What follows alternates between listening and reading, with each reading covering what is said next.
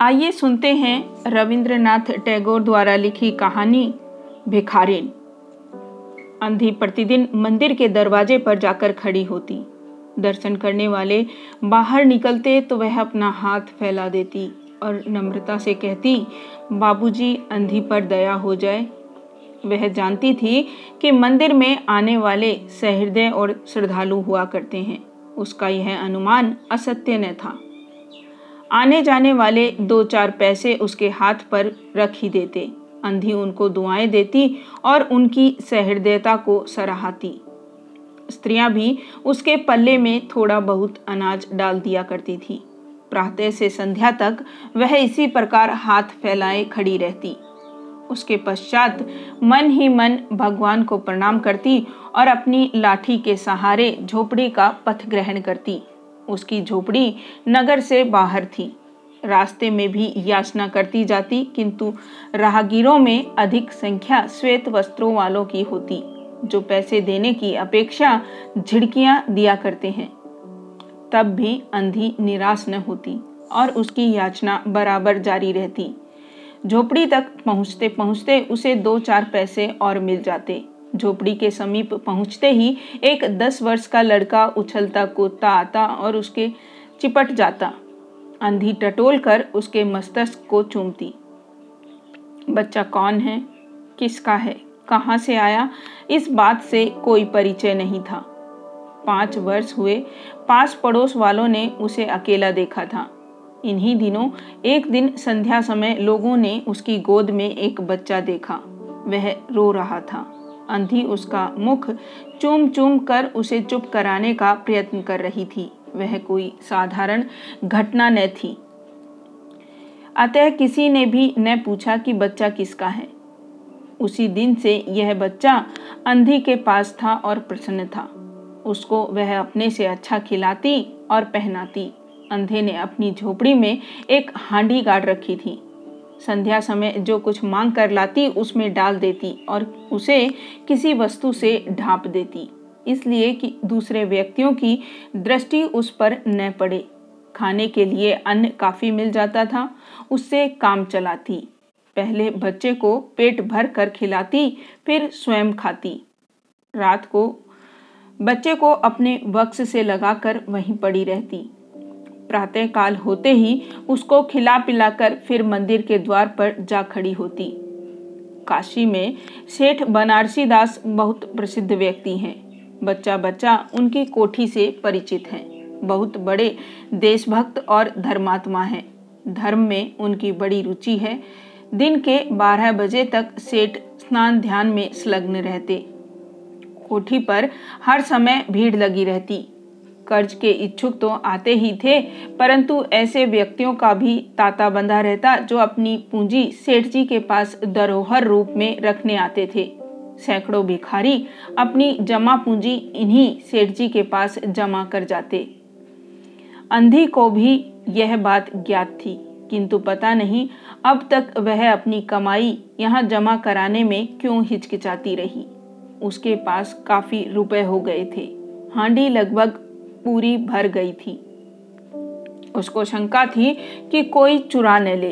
एक दिन संध्या समय अंधी ने वह हांडी उखाड़ी और अपने फटे हुए आंचल में छिपाकर सेठ जी की कोठी पर पहुंची।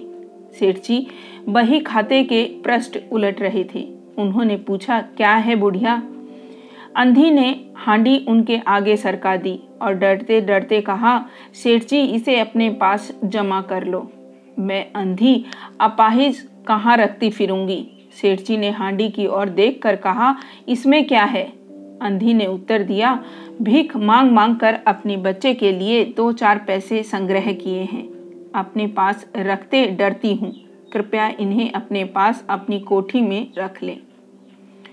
सेठ जी ने मुनिम की ओर संकेत करते हुए कहा, बही में जमा कर लो। फिर बुढ़िया से पूछा, तेरा नाम क्या है? अंधी ने अपना नाम बताया। मुनिम जी ने नकदी गिनकर उसके नाम से जमा कर ली और वह सेठ जी को आशीर्वाद देती हुई अपनी झोपड़ी में चली गई। 2 वर्ष बहुत सुख के साथ बीते। इसके पश्चात एक दिन लड़के को ज्वर ने आ दबाया। अंधी ने दवा दारू की, झाड़ फूंक से भी काम लिया। टोने टोटके की परीक्षा की, परंतु संपूर्ण प्रयत्न व्यर्थ सिद्ध हुए। लड़के की दशा दिन प्रतिदिन बुरी होती गई। अंधी का हृदय टूट गया। साहस ने जवाब दे दिया, निराश हो गई, परंतु फिर ध्यान आया कि संभवतः डॉक्टर के इलाज से फायदा हो जाए। इस विचार के आते ही वह गिरती पड़ती सेठ जी की कोठी पर आ पहुंची। सेठ जी उपस्थित थे। अंधी ने कहा, सेठ जी मेरी जमा पूंजी में से 10-5 रुपए मुझे मिल जाए तो बड़ी कृपा हो। मेरा बच्चा मर रहा है, डॉक्टर को दिखाऊंगी। सेठ जी ने कठोर स्वर में कहा, कैसी जमा पूंजी, कैसे रुपए? मेरे पास किसी के रुपए जमा नहीं है। अंधी ने रोते हुए उत्तर दिया, 2 वर्ष हुए मैं आपके पास धरोहर रख गई थी, दे दीजिए, बड़ी कृपा होगी। सेठ जी ने मुनीम की ओर रहस्यमयी दृष्टि से देखते हुए कहा, मुनीम जी जरा देखना तो इसके नाम की कोई पूंजी जमा है क्या? तेरा नाम क्या है री? अंधी की जान में जान आई। आशा बंधी पहला उत्तर सुनकर उसने सोचा कि सेठ बेईमान है, किंतु अब सोचने लगी संभवतः उसे ध्यान न रहा होगा। ऐसा धर्मी व्यक्ति भी भला कहीं झूठ बोल सकता है। उसने अपना नाम बता दिया, उलट पलट कर देखा, फिर कहा, नहीं तो इस नाम पर 1 पाई भी जमा नहीं है। अंधी वहीं जमी बैठी रही। उसने रो रो कर कहा, सेठ जी परमात्मा के नाम पर, धर्म के नाम पर कुछ दे दीजिए, मेरा बच्चा जी जाएगा, मैं जीवन भर आपके गुण गाऊंगी। परंतु पत्थर में जोंकने लगी। सेठ जी ने क्रुद्ध होकर उत्तर दिया, जाती है या नौकर को बुलाऊं? अंधी लाठी टेक कर खड़ी हो गई और सेठ जी की ओर मुंह करके बोली, अच्छा भगवान तुम्हें बहुत दे, और अपनी झोपड़ी की ओर चल दी। यह आशीष न था बल्कि एक दुखी का शाप था। बच्चे की दशा बिगड़ती हुई, दवा दारू हुई ही नहीं, फायदा क्यों कर होता। एक दिन उसकी अवस्था चिंताजनक हो गई, प्राणों के लाले पड़ गए। उसके जीवन से अंधी भी निराश हो गई। सेठ जी पर रह रह कर उसे क्रोध आता था। इतना धनी व्यक्ति है, 2-4 रुपए दे देता तो क्या चला जाता, और फिर मैं उससे कुछ दान नहीं मांग रही थी, अपने ही रुपए मांगने गई थी। सेठ जी से घृणा हो गई।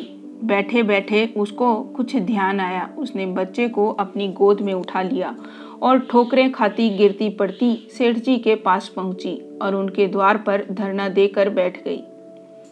बच्चे का शरीर ज्वर से भभक रहा था और अंधी का कलेजा भी।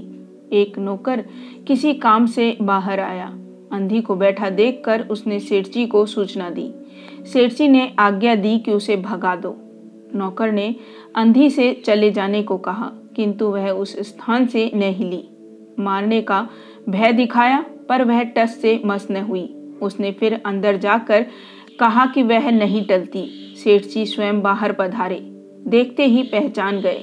बच्चे को देखकर उन्हें बहुत आश्चर्य हुआ कि उसकी शक्ल सूरत उसके मोहन से बहुत मिलती जुलती है। 7 वर्ष हुए तब मोहन किसी मेले में खो गया था। उसकी बहुत खोज की पर उसका कोई पता न मिला। उन्हें स्मरण हो आया कि मोहन की जांघ पर एक लाल रंग का चिन्ह था। इस विचार के आते ही उन्होंने अंधी की गोद के बच्चे की जांघ देखी। चिन्ह अवश्य था परंतु पहले से कुछ बड़ा।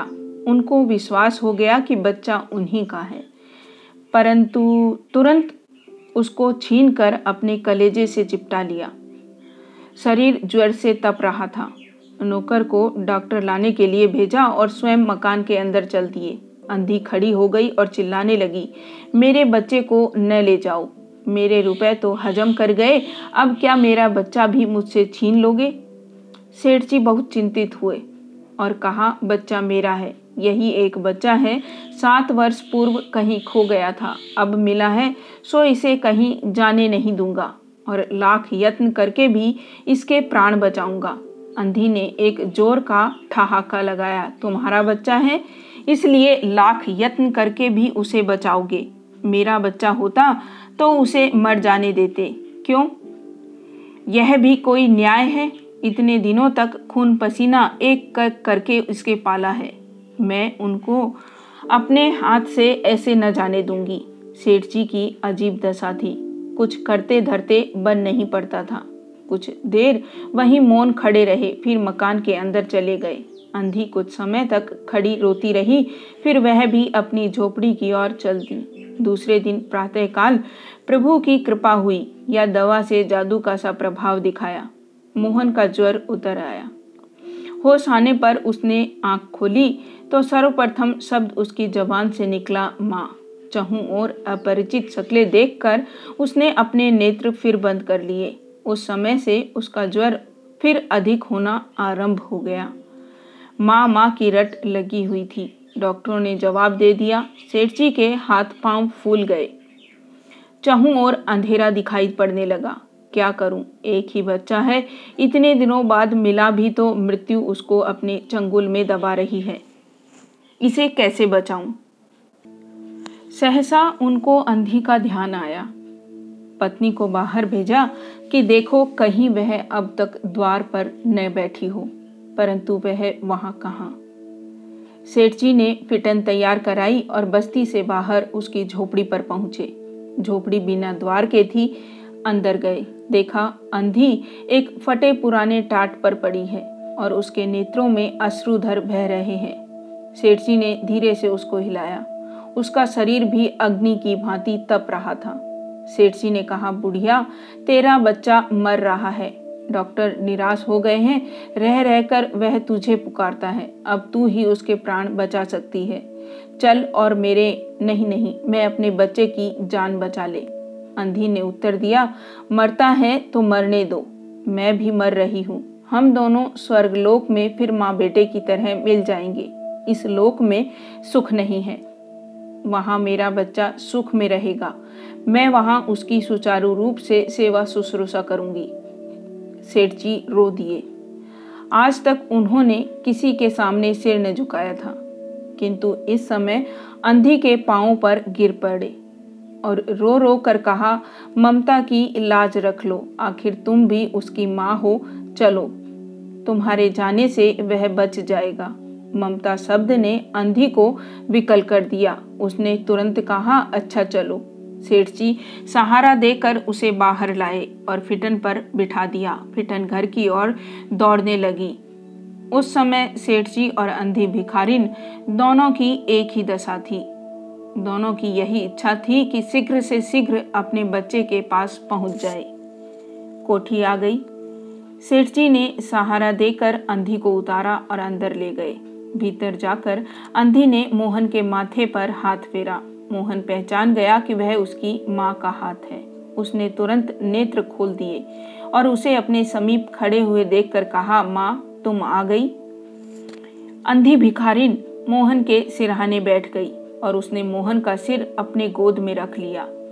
उसको बहुत सुख अनुभव हुआ और वह उसकी गोद में तुरंत सो गया। दूसरे दिन से मोहन की दशा अच्छी होने लगी और 10-15 दिन में वह बिल्कुल स्वस्थ हो गया। जो काम हकीमों के जोसांदे, वैद्यों की पुड़िया और डॉक्टरों के मिक्सचर न कर सके, वह एक अंधी के स्नेहमयी सेवा ने पूरा कर दिया। मोहन के पूरी तरह स्वस्थ हो जाने पर अंधी ने विदा मांगी। सेठ जी ने बहुत कुछ कहा सुना। वह उन्हीं के पास रह जाए, परंतु वह सहमत न हुई। विवश होकर विदा करना पड़ा। जब वह चलने लगी तो सेठ जी ने रुपयों की एक थैली उसके हाथ में दे दी। अंधी ने मालूम किया, इसमें क्या है? सेठ जी ने कहा, इसमें तुम्हारी धरोहर है, तुम्हारे रुपये। मेरा वह अपराध क्षमा। अंधी ने बात काट कर कहा, यह रुपये तो मैंने तुम्हारे मोहन के लिए संग्रह किए थे, उसी को दे देना। अंधी ने थैली वहीं छोड़ दी और लाठी टेकती हुई चल दी। बाहर निकलकर फिर उसने उस घर की ओर नेत्र उठाए। उसके नेत्रों से अश्रु बह रहे थे, किंतु वह एक भिखारिन होते हुए भी सेठ से महान थी। उस समय सेठ याचक था और वह दाता थी।